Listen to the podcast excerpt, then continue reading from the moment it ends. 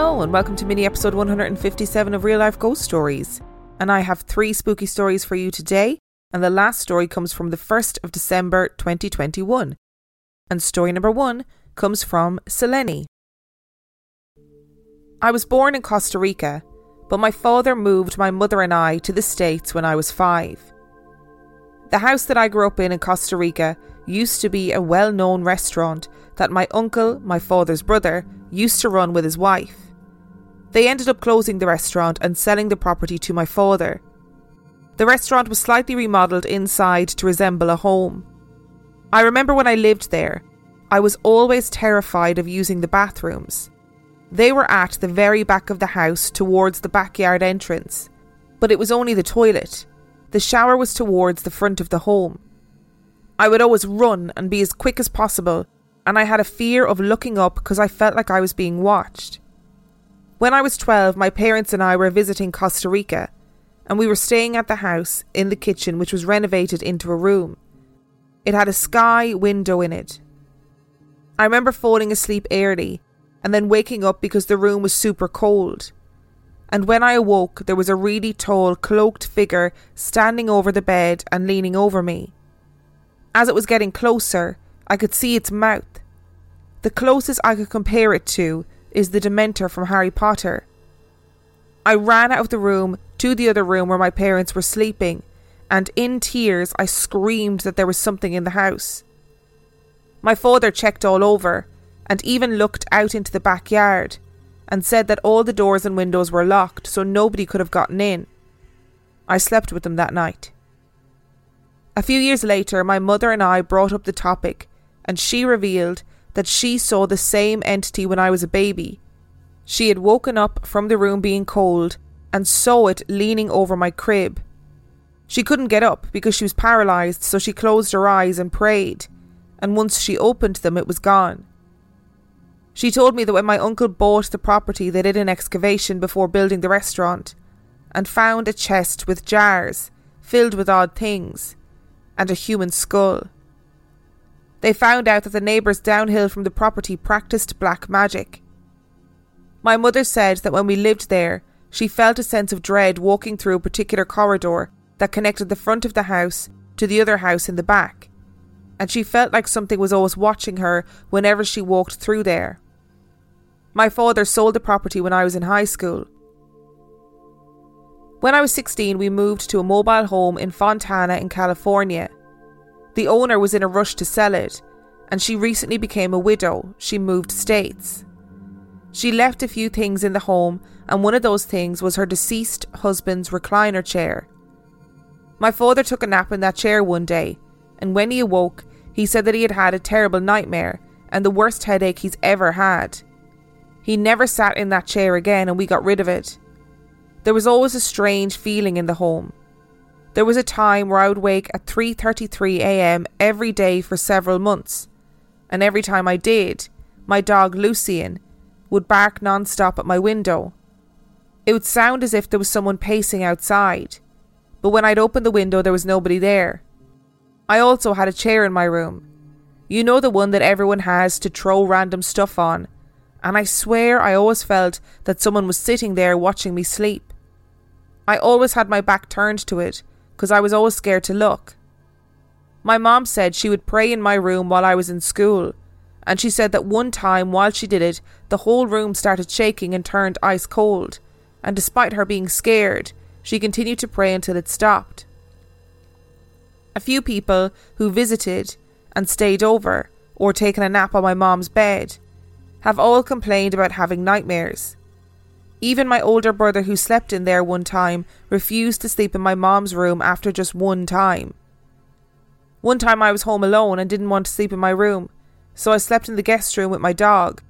And once again, at 3:33 a.m., I was awoken to Lucian panicking and barking, and the doorknob rattling like someone was trying to open it. The room window faced the garage, so I checked, thinking my mom was home, but her car wasn't there. I waited until it stopped. Then I opened the door, and the house felt like a freezer, and Lucian kept barking at the ceiling. I went back into the room and slept with the lights on. Another occasion, I was in the living room watching TV, and my mom was in the front yard, and my room was down the hallway, and I literally saw a man from my peripheral vision walk out of my room and walk back in. I was able to get a quick view. He was tall with short brown hair and appeared to be wearing a blue mechanic jumpsuit. I freaked out and told my mom, and she came inside and went to check and said there was nobody there. My mom eventually brought someone to bless the house and things calmed down after, but I still felt like there was something there and it was watching me. My mom sold the house after nine years of living there. I have a younger sister now, and sometimes she sees things. Where we reside now, she freaks out sometimes about the creepy woman in the bathroom. We sage the house a few times, and she doesn't see her for a few days, but then she does and freaks out. I found out a few years ago that my great grandmother on my mother's side might have practiced witchcraft along with her daughters. And I've heard that stuff like that tends to stay in the family. But not just because my siblings and even my mom or a few of her relatives, we were all sensitive to the paranormal. My father owns a different property from the previous mentioned. It's in Costa Rica, but it's in a mountain area. And one time before the streets in his neighbourhood were paved, or even had streetlights, he was walking back home from a bar late at night he only had a flashlight with him, and as he was walking, he said he heard chains being dragged against the rocks behind him. He said he stopped and shone the light behind him, but there was nothing there, so he kept walking. But he said he heard it again, and when he looked around, he saw a huge black dog with red eyes with chains on his body. And he said his blood turned cold and he ran home and locked the gate and the front door. He said he didn't look back to check if it followed him out of fear but it sure creeped him out. In Costa Rica, it is said that if you see a huge black dog with red eyes and chains at night time, that it's the devil following you. It definitely sounds like there's some sort of generational psychic ability or sensitivity that is being passed down in your family because you had that experience of the dementor type creature and then your mum had it years before in like some sort of sleep paralysis episode and that mobile home sounds completely terrifying from the dog barking at things, from waking every night at 3:33 a.m., the mum's bed, like the room shaking. There's just so much weird stuff happening in that house. And what really struck me about it was the constant references to things being ice cold. Because temperature changes are something that we generally associate with the paranormal. You know, something will happen and people will feel cold, but it happens throughout this story that, you know, both you and your mom feel that icy, icy coldness while something is happening or just before something happens. I don't know anything about folklore in Costa Rica or legends in Costa Rica, but I like the one about a huge black dog with red eyes and chains means that it's the devil following you. When I say I like it, I mean I find it interesting. I, I'd be scared as shit if it happened to me. I have to say, if I was out anywhere at night time and I turned around and there was a huge black dog following me, I would lose my mind. I would be terrified. And story number two comes from Christy. I was married to my ex husband for 10 years. It was a tumultuous relationship, and he struggled deeply with a substance use problem. We divorced in 2014, and our two children and I continued to live in the home that we shared as a family. This was very upsetting to him, as he was very protective of the house. He refused to sign a quitclaim deed on the home after our divorce and was convinced that someday he would get it back from me. My ex husband died unexpectedly in June of 2016 due to an overdose while living across the state. At this time, I had remarried, and my husband and our now four children were living in the home. A couple of months after my ex husband's death, strange things began to unfold in our home. The first thing was a door in our home that we came home to find shut. This door is never closed and is very heavy. It is never shut on its own. I was frightened that someone had broken in while we were gone, but after searching the home, no one was found. The strange events kept coming. I found myself waking up in the middle of the night terrified without understanding why. I would then need to use the bathroom but felt an overwhelming feeling of dread and fear at walking through the house. I spoke to my husband about this, and he told me that while lying on the couch one day, while he was home alone, He felt as though he was being watched, so much so that he sat up to look. Most of the events took place in our bedroom. My husband stated that during a nap he was awoken by the edge of the bed bouncing as though someone was pushing on it again and again. This happened to me as well. I was sleeping one morning and my alarm went off. I woke up and before I could roll over to turn off the alarm, I felt a release from the side of the bed, as though someone had been just sitting on the edge. I was terrified. The presence did not feel malevolent, just present. At this point, I started to suspect that I was being haunted by my ex husband. The events continued. We often saw a dark shadow walk from the stairwell to the kitchen. The pushing on the bed moved to the end of the bed and bounced our feet. Almost every night. We would hear footsteps upstairs when everyone was asleep. The house started to feel heavy and scary. One morning, I was getting ready in my bathroom when I saw one of the kids walk past and into what was once my ex husband and I's bedroom. I yelled at the child because everyone was supposed to be getting the car to school. When no one answered, I went into the room to check on them, but no one was there.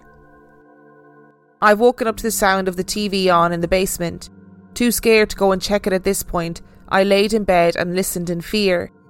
Then the noise stopped. It was followed by footsteps coming up the stairs and into the kitchen. At this point, I was terrified once again but I had no other choice than to try and get some sleep. The footsteps in our home were increasing. I was reading in bed one night before falling asleep when I heard one of the children upstairs walk the hallway and down the stairs.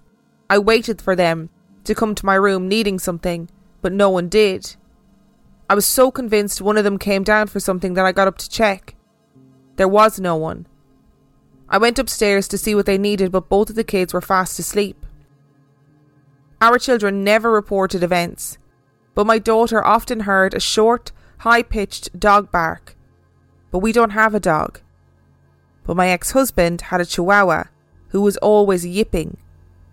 She also reported her door closing by itself on multiple occasions, but she was never scared of this, she just thought it was odd. About a year into these experiences, I had had enough of the bed bouncing, the footsteps, feeling terrified to move through my home alone at night and feeling as though I was being watched all the time. I searched how to cleanse my home and purchased some sage.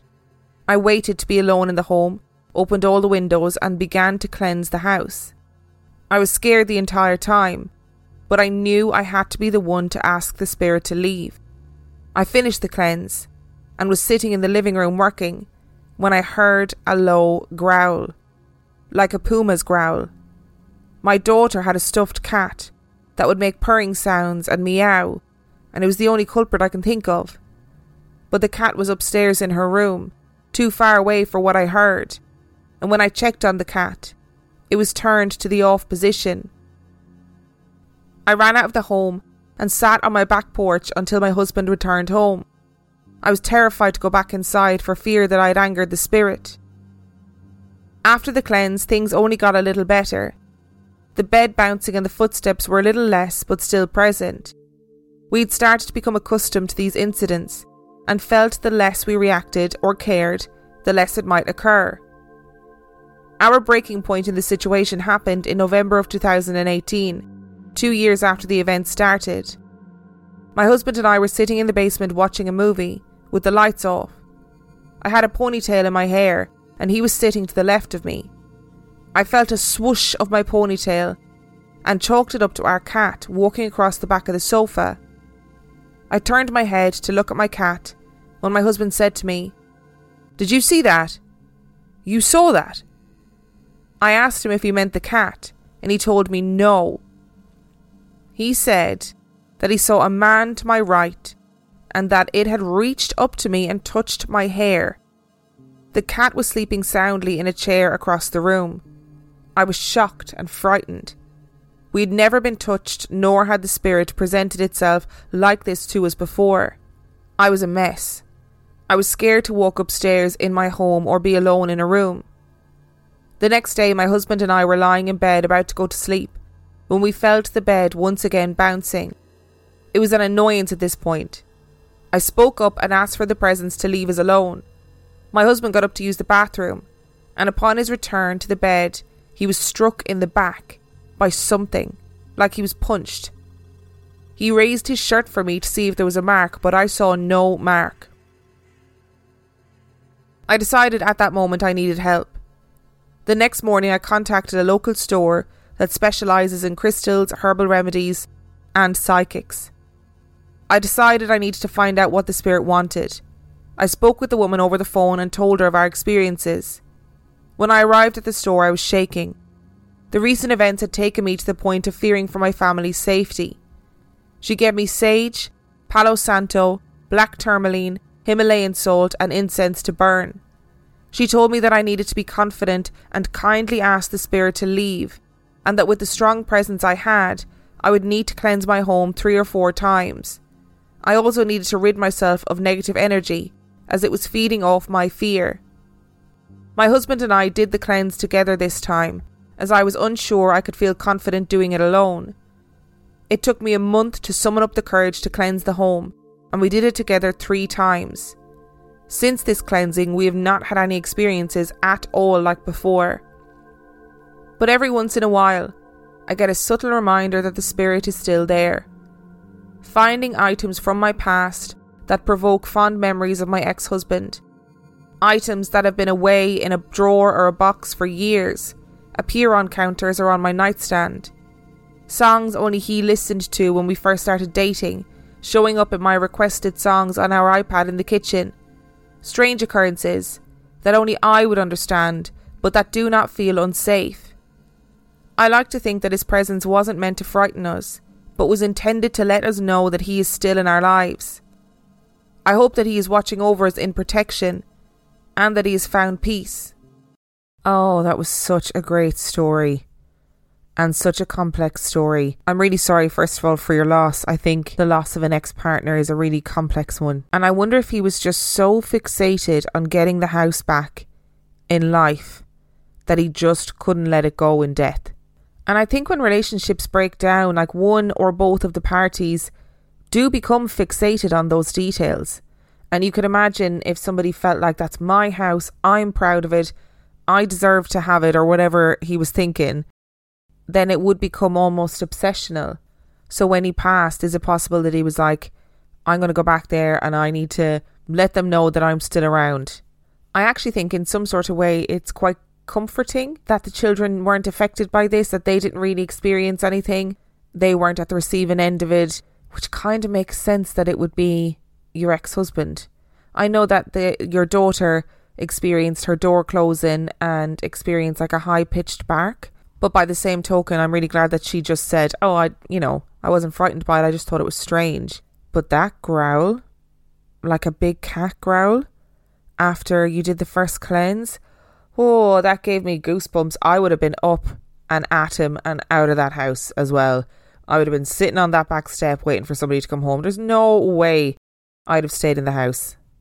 And I think as well, once it had gotten to the point where your husband physically saw the manifestation of a man reach out and touch your hair, and you simultaneously felt something swoosh your hair, I would have been like, no, we're sorting this out right now. There is no way. No way.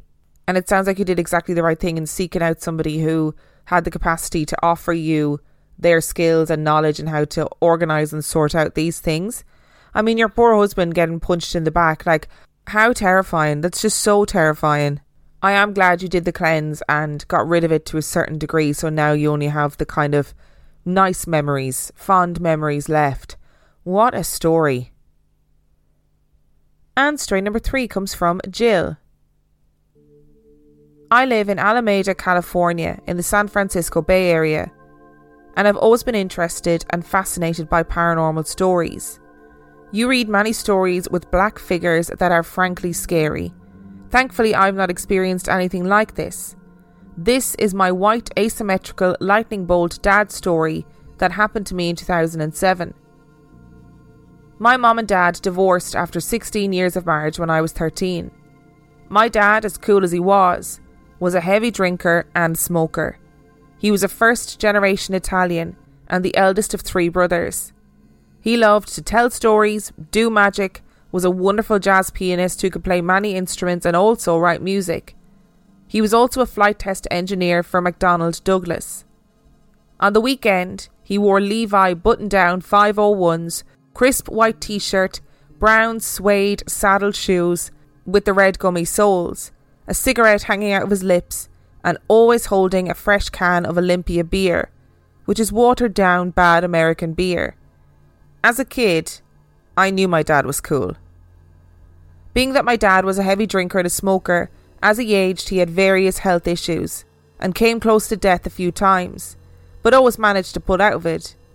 He ended up passing away at 69, which is too young. His death wasn't an easy one, and he went kicking and screaming. I do believe he waited for an opportunity for me and my siblings to leave his house for a bit when he was very sick to pass away. Dad prepaid a burial plot at Forest Lawn in Los Angeles, and I remember meeting the mortician to inspect his body before he was placed in the ground. My dad had a specific request to be buried in light blue pyjamas with dark blue pin striping, a bathrobe, pens in his pyjama pocket with a pen protector, socks, and slippers. He said he was going to sleep after all. At Forest Lawn, they have a two way elevator with doors opening in both directions. The mortician rolled Dad in while he was in his casket. The casket was only halfway open, with my dad's upper body visible and his lower body not visible. I had to make sure Dad was dressed according to his specifications, so I had to put my head close to his head and peer down to view his body. I'm not sure why the mortician didn't open up the bottom part of the casket, but he didn't, and I'm also not sure why I didn't ask him. The whole experience was weird and awkward, so I'll chalk it up to the weirdness of the whole thing. After I made sure Dad was in his requested outfit, I turned my head, which was very close to his head, and thought, Damn, you look so good, Dad, with your beard all trimmed. We then left and went to his burial site. When we all gathered at the burial site, I looked at the plot and had a very uneasy, anxious feeling come over me. I felt sick to my stomach and sweaty. I saw where Dad was going to be buried, and to the side of that was a tube made out of what I thought was cement. The tube was a little bigger than the casket. I asked why it was next to my dad's casket and was told that the casket goes inside when it's lowered into the ground for environmental reasons. I know this might sound weird, but I started to freak out. Many family members and my dad's friends were there, so I had to freak out in silence and fake it. I am a believer that as humans we have souls, which equates to energy, and our souls or energy leaves our physical body when we pass, as energy doesn't dissipate. For some reason, it really bothered me knowing Dad was going to be inside a casket which was placed inside a cement tube. I was almost hyperventilating, but I had to keep my cool and carry on, even reading a prepared speech that I wrote. I got through the service and never told anyone about my silent freakout and didn't know what to do since I don't make the burial rules. About two weeks after my dad's funeral, I rented a U-Haul and brought some of his belongings to my house. I got home in the afternoon, and at around 2:30 in the morning I woke up with a splitting headache I got up to take some medication in the kitchen, never turning any lights on. Our house is very dark at night, with very little light coming inside the house from outside street lamps. After I got some water out of the refrigerator door dispenser, something compelled me to turn around. When I turned around, I looked on the hardwood floor and saw a bright white light about two metres long on the floor. The white light looked like an asymmetrical lightning bolt. It was the whitest white I have ever seen, and it was smoking about one metre off the floor. When I turned and looked at the light, the thought went through my head Dad? Everything's all right. I'm all right. Now, I don't know if it's me thinking those words, or my dad, or something else putting those words in my head but those are the words I heard in my head in my voice. After those words were spoken in my head, the light dissipated from each end to the middle and went up like a puff of smoke into the air. The whole experience lasted about 15 seconds. I was not frightened or freaked out, but rather had a sense of calm and knowing that my dad just came to visit me to tell me he knew I was worried about him and that he was okay. I also had the thought that whatever it was that I saw or that my dad must have been able to do must have taken a lot of energy, and I felt very privileged to have experienced it. Seeing and experiencing this has brought me great comfort, and I often tell my dad I'm open to more experiences if he wants. Oh, I love stories like this. First of all, Jill, I just want to say that your dad does indeed sound like a very cool man. I was picturing him with your description, and he looks like a cool guy. You know, he looks like just a really cool guy. I love how specific he was with his instructions at how he wanted to be laid out in his pyjamas, in his nightgown, pen in his pocket. After all, he was just going to sleep. And I think that's a lovely way to look at it, really, to be honest. How sweet. And I do think, in the event of somebody's death, especially somebody who's in your immediate family, like you make the weirdest decisions, the weirdest things suddenly seem normal, you don't question the strangest things, and the weirdest things will set you over the edge. Things that you'd never even consider will suddenly send you into a spiral, whether that's a silent spiral as you experienced or like a very public spiral, whatever it is. And it's such a strange thing that you just never know until you're in that situation. But listen, whatever that light was, I'm glad he found a way to come back and let you know that everything was okay. And what a nice, what a nice way to come back in the form of like a lightning bolt type light, thoughts in your head, and then the light fizzles out and disappears. It's just so comforting. And do obviously let us know if you feel up to it if he does make another visitation at some point. Thank you so much to Silani, Christy, and Jill for sending in your stories. Remember, the last story came from the 1st of December 2021. Just as a side note, in a nice, lovely moment of nice real life ghost stories coincidence, the lovely Jill sent me a hoodie recently, and I just so happened to be wearing it today. And it just so happens to be Jill's story, and I did not know that those two things were going to happen. So thank you very much, Jill. And thank you to you for listening to today's episode. Remember, if you're desperate for more content, you can sign up to Patreon. That is patreon.com forward slash real life ghost stories, where for $5 a month or $2 a month, you get access to heaps of extra content. And you also get access to all of the main episodes and mini episodes completely ad free. If you want to find out anything more about Real Life Ghost Stories podcast, you can do so by checking out the website, reallifeghoststoriespodcast.com. And on that note, I shall see you next time.